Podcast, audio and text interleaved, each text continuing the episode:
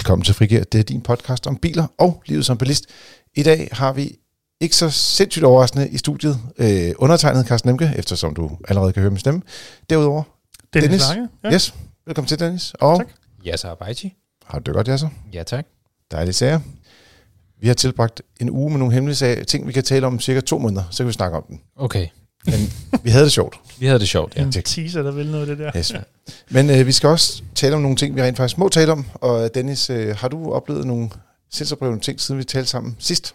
Det har jeg i hvert fald. Jeg har taget øh, halvanden til to historier med øh, i dagens anledning. Øh, det handler om parkering. Apcoa, det er dem, som nogen også kender som Europark, øh, de har øh, lidt fået øh, hvad sådan noget, fingrene i maskinen. Øh, de har i en periode på lidt over to år taget overpris for parkering på, jeg tror det er 16 forskellige parkeringspladser, parkeringshuse måske endda til os. Mm-hmm. Øhm, og øh, skal vi kalde det sammen med forbrugerombudsmanden, er de nået til en erkendelse af, at det er de penge, som de har betaget for meget, må de nok hellere se at få betalt tilbage. Så det går de så i gang med nu. Hvordan kommer man til at tage for mange penge for parkering? De har haft sådan et system, hvor du øh, skulle stikke, eller kunne i hvert fald, når du stak dit kreditkort ind i automaten, så var der nogle knapper, hvor du kunne vælge, hvor meget du skulle betale. Lad os sige 2 kroner, 5 kroner, 10 kroner, så kunne du taste mm. trykke det opad. Øhm, og så kostede det, jeg mener det var 22 kroner i, øh, i timen, men du kunne ikke, hvis du ramte et beløb, der var over de 22, så fik du ikke mere tid end den ene time, og du fik Ah, heller på ikke pengene måde. tilbage. Med andre ord, øh, øh, fra 22 kroner op til 43 kroner, det gav en time. Først når du ramte de 44, du så fik to timer. Så, de, så ja, så altså, okay. ja. Ej, det er også en uheldig løsning. Ja, altså det er jo grundlæggende, så øh, beder man jo folk om at betale for noget, de ikke får, øhm, Ja. og det går selvfølgelig ikke.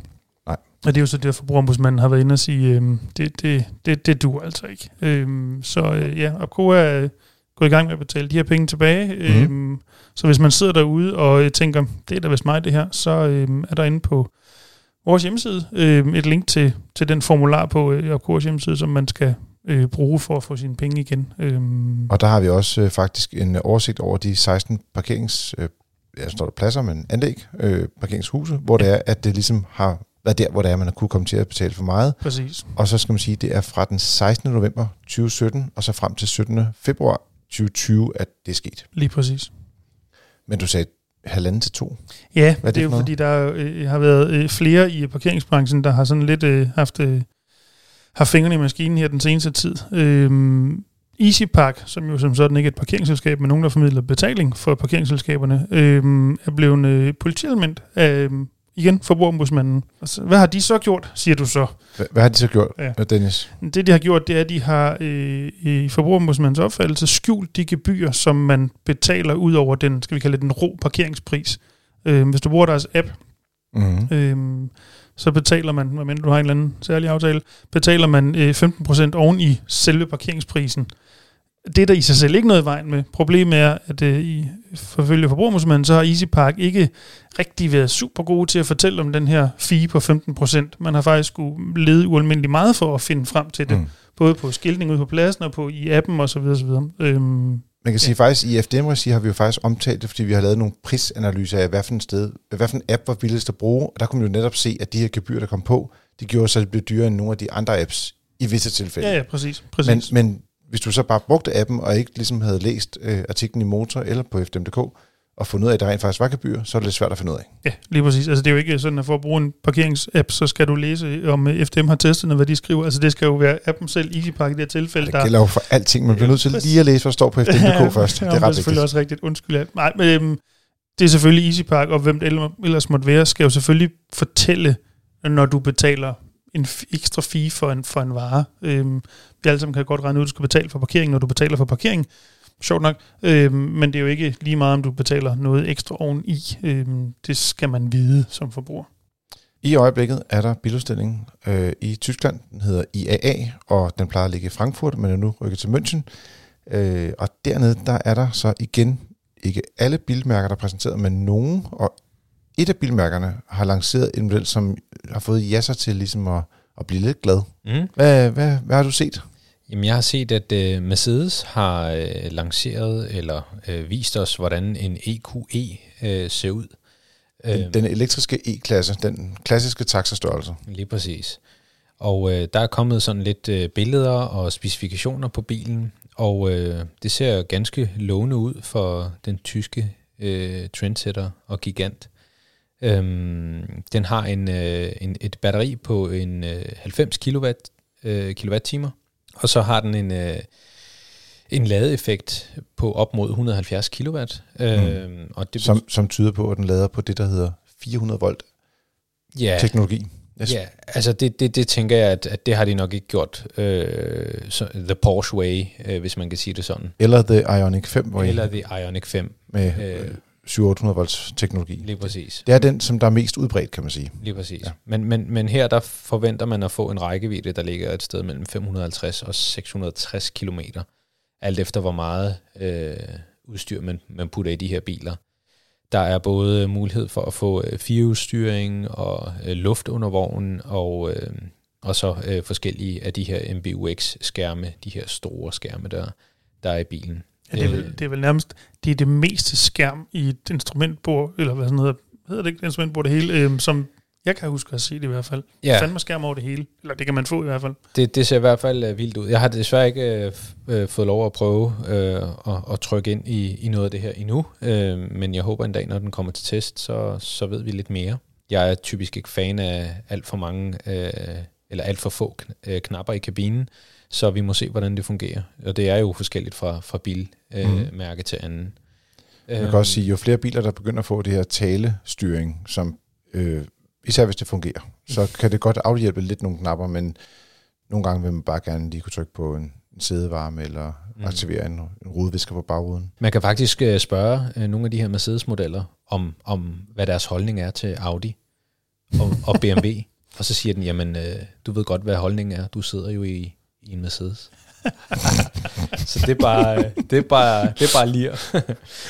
øhm, men, øh, men de har ikke formået at få en, øh, en frunk i den her bil. Til gengæld så har de en lille lem, hvor man kan øh, fylde, påfylde øh, sprinklervæske på.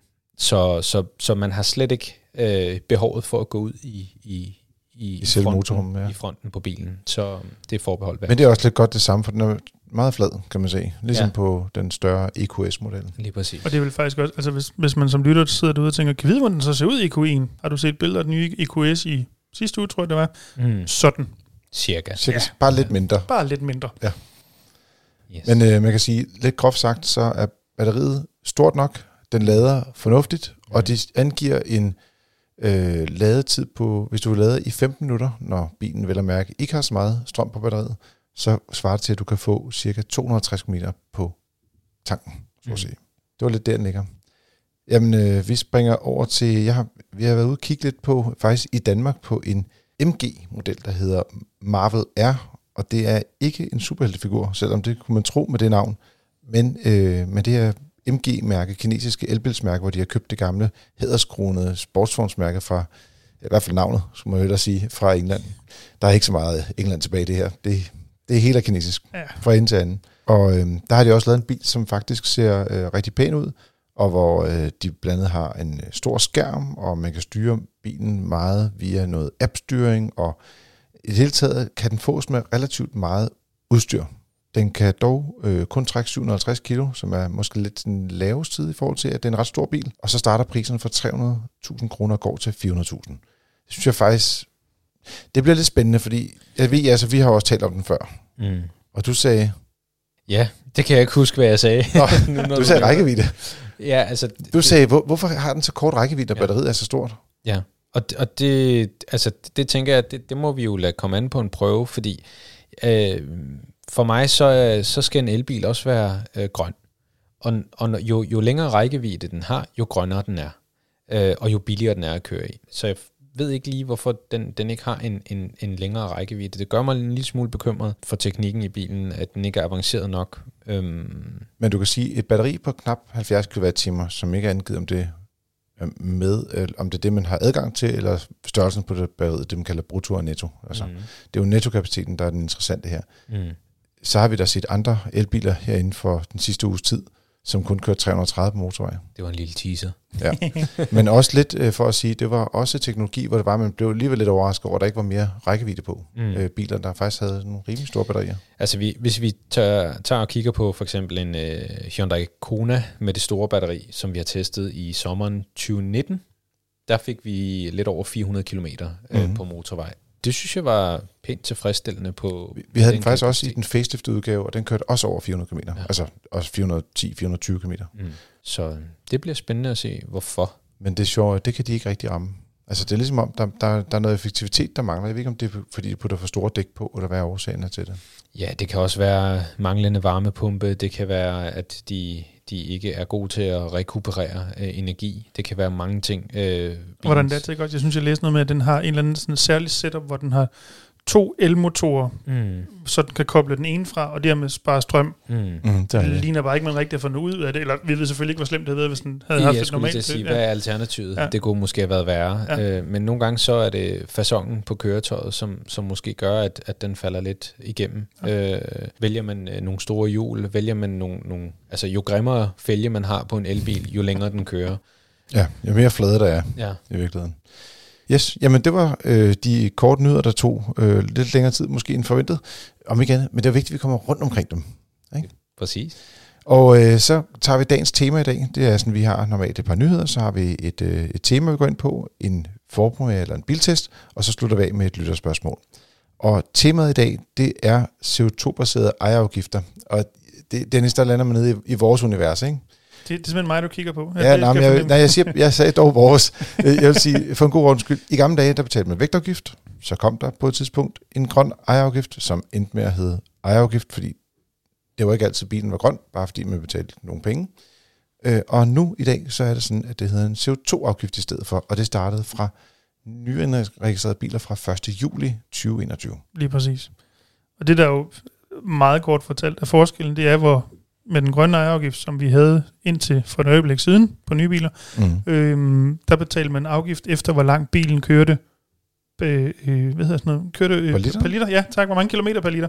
Øhm, og nu i stedet for, så betaler man så med den nye model afgift efter, hvor mange gram CO2 af bilen den udleder per kilometer.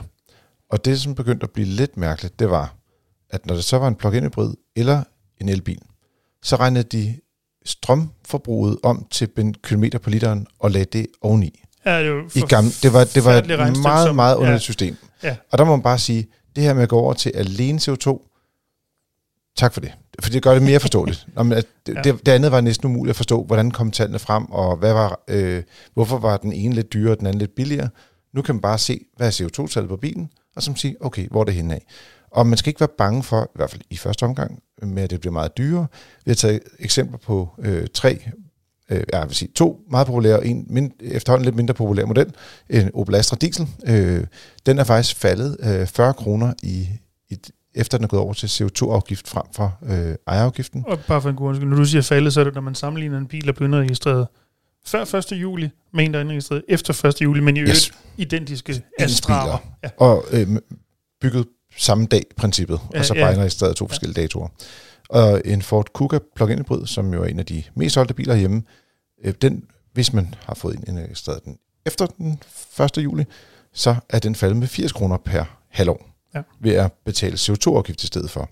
Og tilsvarende, sidste eksempel med en benzinbil, det er en Citroën C3, der er den, en af de mest solgte biler herhjemme.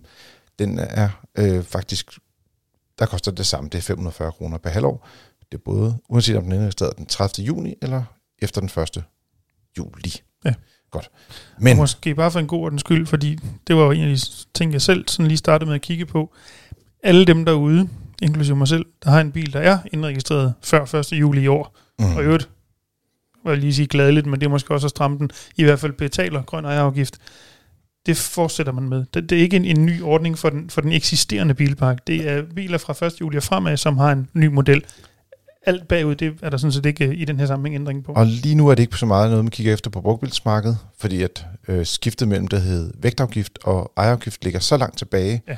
Men når nu vi går fra ejerafgift og til CO2-baseret ejer- ejerafgift, så skal man lige ind og holde øje med, er den nye eller den gamle ordning, og hvor ligger det henad.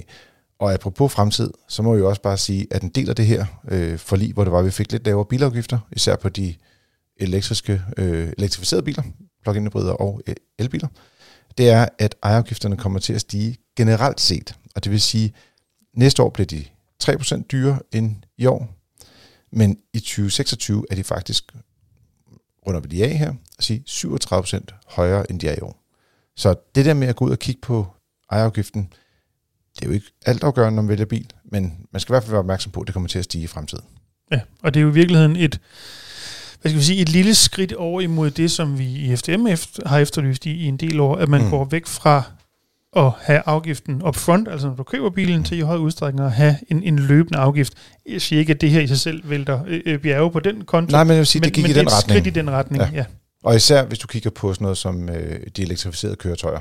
De fik Præcis. lov til at komme lidt mere i den her retning. Ja. Så. Denne uges øh, forpremiere er en, noget så sjældent som en benzinbil. Det er vores gode kollega Søren W., øh, som har været nede og køre i en Skoda Fabia. Og den skulle være kommet i en stationcar-udgave. Det sagde de så sent som i februar. Lad sendte en pressemeddelelse ud og sagde, at den kommer lige lidt senere end, end uh, hatchbacken. Det viste sig lidt senere betyder aldrig. Og det, var lidt, det, det er meget, meget senere. senere, ja. Men øh, når man ser bort fra det, så er der kommet en helt ny generation af, af den her meget øh, man sige, danskerkære Skoda Fabia. Der er rigtig mange, der har købt den over tid, og især faktisk som sta- stationcar øh, herhjemme. Og den er nu øh, på samme platform som Poloen, der kom for faktisk en del år siden, 2018, øh, og CD Bitzer, der kom samme år. Det vil sige, der er ingen hybridteknologi, der er ingen plug-in hybridteknologi. Den findes heller ikke som elbil. Og det, man har fået ud af det i forhold til den tidligere version af Skoda Fabia, det er, at den er blevet 5 cm længere, så den er lige så lang som de andre, og akselafstanden er blevet helt 10 cm længere. Det typisk kan man mærke det inde i kabinen, at der er kommet lidt mere plads. Så øh, tre benzinmotorer, der er lidt automatgear på de største af dem, og så synes jeg, at der er to ting, som jeg synes, der er sindsoprivende.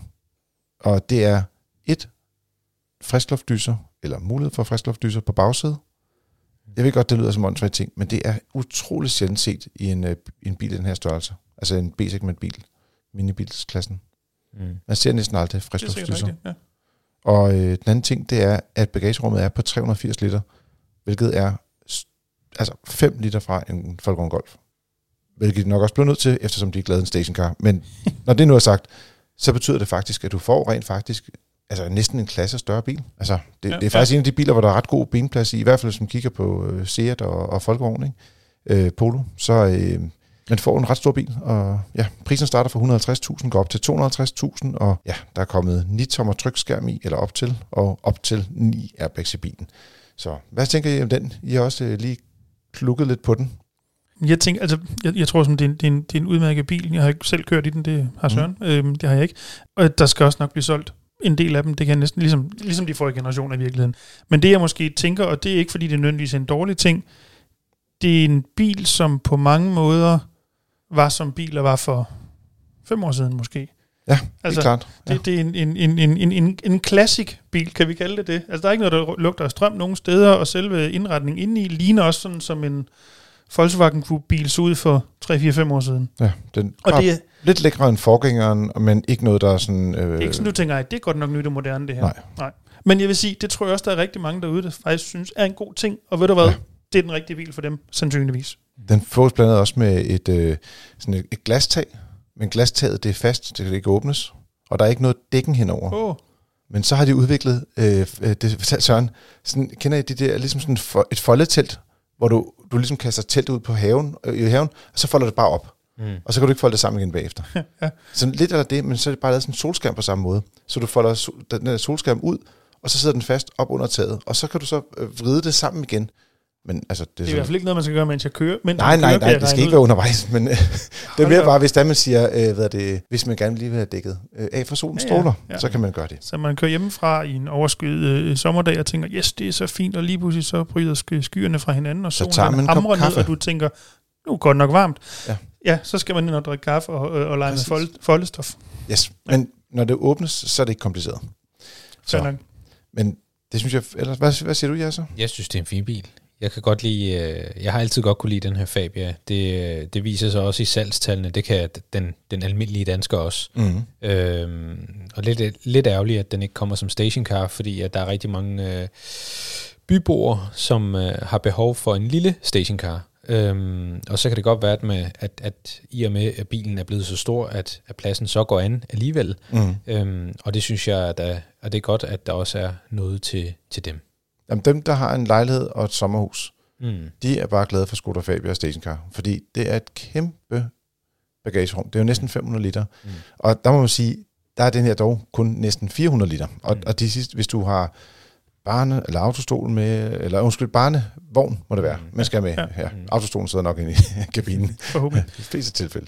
Så, øh, men øh, ja, Jamen, det, jeg tænker, det bliver også i hvert fald for, for en del af, af, af køberskaren bliver det et springende punkt, om der kan komme en barnevogn relativt let ind i den, som der kan i den, i den nuværende stationcar-udgave. Ja. Øhm. Det kan godt komme i, men du har ikke så meget plads ved siden af, Nej. øh, når du har den her største bagagerum. Det er i hvert fald stort nok. Så, men, men jeg tror også det der med, at der er mange dem der, som, altså, som ikke bor et sted, hvor de kan få en, altså, en, altså en lader selv, og dermed skifte over til elektrificering. Ikke? Mm. Øh, så kunne den være rigtig interessant. Og, eller også bare sige, jamen, jeg vil godt have en elbil, men jeg er bare ikke klar til det nu. Ja, der kan. Jeg venter lige på næste generation, eller jeg vil godt have en lille elbil, og, øh, og der har i forbindelse med den her biludstilling i München, IAA, mm. der har Folkevognen jo så vist konceptbilen for deres lille elbil, mm. der så først kommer i 2024, sagde du, Dennis, som Hvis Skoda? jeg lige rigtigt, ja, som Skoda i 24, og som Volkswagen i i 25. 25 havde de sagt. Ja. Som, ja, som de siger det nu i hvert fald. Og, og de har faktisk sagt, altså fordi de jo tidligere sagt, der kom en stationcar, så sagde de nu, pengene til den stationcar har vi simpelthen investeret i at lave en ny platform til elbiler, og den har Skoda faktisk været instrumental i. Så, så det er ligesom, stationcaren er død på grund af en lille elbil, der kommer om ja, 4-5 år. Ikke? Så, så der kan man jo også... Undskyld, 3-4 år må det være. Ja, allerede. ja. Det går hurtigt. Nu må tiden jo vise det, men noget kunne måske så også tyde på, at det her det så bliver den sidste Fabia, vi måske ser. Ja. Som ikke er elektrisk. Ja, men det, ja. jeg, jeg tror faktisk nok, uden jeg lige kan huske det, jeg synes, de allerede i skole havde fortalt, hvad, hvad deres version af, den, af mini-elbilen kommer til at hedde. Det var i hvert fald Mhm. ikke Fabia. Nej. Øhm, så ja, det var bare en tanke. Og så synes jeg også lige, man skal huske på, at øh, priserne gik fra 150 til 250.000, og vi har jo lige haft Søren ind her i sidste uge, var det, og tale omkring den her vores gruppetest, hvor der var, at, det viste sig jo, at øh, en elbil i mellemklassen til 250.000 kroner koster samme eje som en minibil til 150.000. Så altså, den økonomiske grund til at vælge en lille bil, den er der i hvert fald ikke længere. Ja. I hvert fald ikke, hvis man sidder og sammenligner med elbilerne. Ja. Mm. Men som du Hvis siger, man har der- mulighed for at have en elbil. Jamen, jamen præcis, Ja. ja. der, er jo, der er jo stadig rigtig mange mennesker, som af den ene eller anden årsag ikke kan eller vil have en elbil eller noget andet elektrificeret. Øhm, og der kan den her være et udmærket alternativ. Det ser i hvert fald udenbart godt ud, og der er rigtig meget udstyr, de selvfølgelig har proppet ind i den. Blandt andet kan man også få en digital, sådan en digital instrumentering, der ser ret fed ud. Og ja, det har fået nogle gode digitale løsninger i bilen i det hele taget. Yes, jamen øh, så har vi også lovet et lille lytterspørgsmål, og det er Jens Andersen, der har skrevet ind til os. Han er en ivrig lytter af vores øh, spændende podcast, og han har gået og kigget lidt på en Ionic PHEV, hvor han har fundet frem til et tal på noget, han, altså det hedder i realiteten nyttelast på bilen, som ikke er så høj. Han kalder den ekstremt lav, og, og den er på 375 kilo. Og der skal man huske på, øh, at nyttelasten den er uden førerens vægt på 75 kilo, så det skal man lægge oveni. Så det vil sige, realiteten er tallet 450 kilo. Det, Men det må- mener han du ikke er så meget. i bilen, og du har fyldt den op, og føreren sidder bag rattet. Mm. Yes, lige Ja. præcis. Og spise frokost også. Ja, ja. Og, og så er der yderligere 375 kilo at gøre godt med, og så man siger, det er jo ikke mere end fire voksne gutter, Mm. og ikke andet. Altså, og der vil jeg sige, det skal ikke være fire mig i hvert fald, så går det galt. Så, øh, og ikke nok med det, så har han også skrevet lidt omkring det i en øh, Facebook-gruppe omkring hybrider, og dem findes der jo øh, mange af, og man kan få meget information derude, men en gang imellem kan man også blive lidt forvirret. Ikke mindst fordi, at de fleste af dem, der svarede herinde, eller en god del af dem, det var, at de troede, det var det, man må tage på krogen, som er et andet begreb. Og ja, så du er lidt vores øh, talvægtmand her. Mm. Kan du redde øh, den gode Jens Andersen ud af det her? Jamen altså, øh, man, man skal passe på med ikke at blande de her forskellige begreber sammen, Mm. mm. øh, sådan så man også ved, hvad, hvad kan de her biler reelt set? Hvad kan man øh, putte i bilen, og hvad kan man hægte bag på bilen? Ja, fordi Hvis- øh, jeg skal være lidt fræk og lige at bryde ind, før du sådan får rigtig lige forklaret det på en virkelig god måde, og bare for at forvirre folk. Mm. Han skriver faktisk lastevægt, og det er jo ikke et, et begreb, som man umiddelbart bruger, Nej, når man kigger på bilvægte. nej. Men som almindelig dansker vil du godt kunne forstå, hvad betyder lastevægt. Mm. Men, men når vi bare taler bilteknologi, Mm. så findes det ikke. Nej. Det hedder nyttelast, hvis det er vægten inde i bilen. Det man må putte i. Lige præcis. Så, Sorry. Så, så, nu kører du bare. Så, så, så øh, nytte, nyttelasten, det er, hvad, hvad, hvad man kan putte i bilen. Øh, og nogle gange så står der jo en, en egen vægt på køretøjet, andre gange så står der en, en køreklar vægt øh, på køretøjet, og så øh, skal man så finde ud af, hvad er det for en vægt, vi specifikt har med at gøre her. Øh, I den her øh, Ioniq plug-in hybrid, der har jeg så slået øh, både en hybridmodel op og en elektrisk model op. Yes. Øhm, og de tal, de, de er faktisk ganske tæt på hinanden. Vi taler 40 kilo til forskel. Så hvis du har en elbils Ioniq, så må du putte 40 kilo mindre i den kontra en hybrid Ioniq. Mm. Så, så fabrikanten har af, af en årsag, det kan være vægt øh, på hele køretøjet, der har de så valgt at sige, jamen hvis den her bil den skal være sikker, hvis bremserne skal fungere, hvis bilen skal kunne accelerere osv., jamen så, så er det de her vægte, der er tale om. Altså, så meget må vi belaste den her bil med totalt. Men, men det Jens han er sur over, det er ikke så meget, om den er 40 kilo højere eller lavere. Han siger bare 375 kilo. Det mm. er edderbruderer ikke særlig meget. Nej. Men, men man kan sige, det, det, er jo, det kommer lidt an på, øh, hvad, hvad, hvad man er vant til, og hvad man plejer at putte i sin bil. Mm. I de fleste tilfælde, hvis du kigger på de biler, der holder nede på motorvejen, så sidder der en mand i dem. En mand eller kvinde, undskyld. MK, MK. Lige præcis. Eller øh, øh, der er flere forskellige måder at anse sit køn på. Eller det. En Men altså, fører. lige præcis. Fører. En, tak, en fører tak. Dennis. Det er godt, du lige hjælper os der. Ud af, øh, Øh, en masse klager. Øh, Ja. Hvis I har nogle klager, så skal I sende dem til øh, Dennis Lange, og hans mailadresse er... Nej. Uh, no reply, ftm.dk. Ja. Ja. Ej, øh, men, men, men altså, det, det, det, det skal man jo selvfølgelig sætte sig ind i, inden man køber bilen, så man ikke bliver øh, negativt overrasket, efter man har købt den.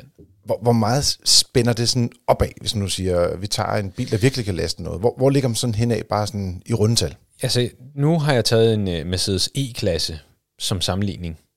Bare for at se, jamen, hvordan ser det ud? Benzin på den?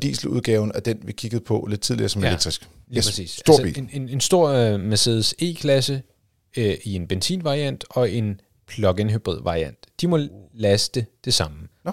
Omkring 600 kilo. Men, og det er jo også noget mere end 375. Ja, og, ja. og det er jo så, altså at igen skal man jo lige gøre, gøre op med sig selv, jamen øh, det kan også være for eksempel, hvis man nu vælger den her E-klasse med det her lækre glassoltag, eksempelvis, så må man putte mindre i bilen For det vejer også måske 25, 30, 40, 50 kilo oveni. oveni. Så, så, og det bliver taget af den her nyttelast, vi talte lige om præcis, tidligere. bilen må have en teknisk totalvægt, der ligger på mellem X og X, og alt efter hvor meget udstyr og hvor meget man, man har puttet i bilen. Øh, det kunne være et batteri, fordi det er en plug-in hybrid. Det kunne være et glastag, fordi man synes, at sådan noget er lækkert. Mm. Øh, og, og det koster bare det hele. Og til sidst så ender man med en, en, en nyttelast, der enten er god eller mindre god. Det kan også være større fælge, eksempelvis. Nogle biler er det et spørgsmål, du har klimaanlæg. Jeg så på en, det var en elbil. Ja, Mm. jeg skal ikke nævne navnet her, fordi der er ingen grund til det. Men der var 150 kg forskel på den tungeste og letteste udgave, afhængig af, om man har valgt alt i udstyr, eller bare taget den, som den kom fra fabrikken, uden nogen som helst krydser. Mm. Så, og de 150 kilo, de går direkte fra det, man må laste bilen med. Ja. Så Men jeg tænkte, da jeg, da jeg læste spørgsmålet, at jeg, jeg prøvede lige for sjov. Min bil, Honda Civic, øhm, hvor meget kan jeg egentlig fylde i den? Det, det er 345 kilo. Så man kan sige, jeg, jeg tror på en bil i den her størrelse, at de her, nu er der så 375 i det konkrete spørgsmål, det tror jeg ikke er så pokkers usædvanligt. Øh, og i virkeligheden så er jeg måske, jeg ved ikke om jeg er bange for, men jeg tror, lur mig, der kører rigtig mange mennesker rundt derude, der egentlig faktisk ikke er helt klar over, hvor få kilo de i virkeligheden kan hælde i bilen, før at de er på den forkerte side af, hvad man må. mm. For det er typisk ikke så meget, som man tror, hvis det ikke er en stor bil. Jamen altså, der er rigtig mange, der bliver overrasket over, hvad, hvad de egentlig kan fylde i bilen, eller hægte bag på bilen for Mm. mm. den sags skyld. Og det er jo så den anden ting, det er den her anhængervægt. Jamen, hvor meget må man putte øh, hægte på krogen på bilen, mm. med eller uden bremser?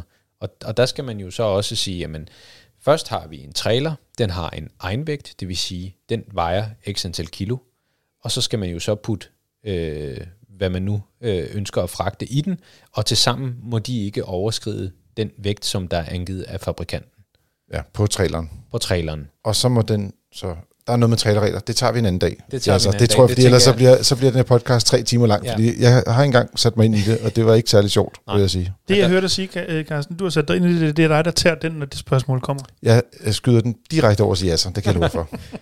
Ja, okay, og så skyder den over til Dennis, og så kan vi spille det får I fodbold. ikke noget Ja, det er præcis. Man kan gå ind på fdm.dk, fordi der har vi både en trailerberegner, og Okay. der er også en artikel, der handler om lige præcis det emne, hvis man er tvivl om det. Fordi der er nemlig noget med, det, det er ret kompliceret, hvis det er, især man har lidt tungere trailer, vil jeg sige. Du har lyttet til Frigir. Det er din podcast om biler og livet som bilist. Du må meget gerne give os nogle stjerner eller en anmeldelse ind i din podcast-app, og ikke mindst gerne anbefale en ven, så vi kan blive større i vores lille frikirkeklub. Hvis du har et spørgsmål, så er du velkommen til at sende det til os på e-mail på adressen podcast Tusind tak, Jasser, for mange tal, Selv tak. og lige så mange tal også. I for, ej, vi taler ej, ejerafgift og sådan noget. Der var også lidt tal. Ja, der var også et tal, men det var så lidt. Og øh, god hygge og fede historier. Og til dig, kære lytter, så høres vi ved, og god tur derude.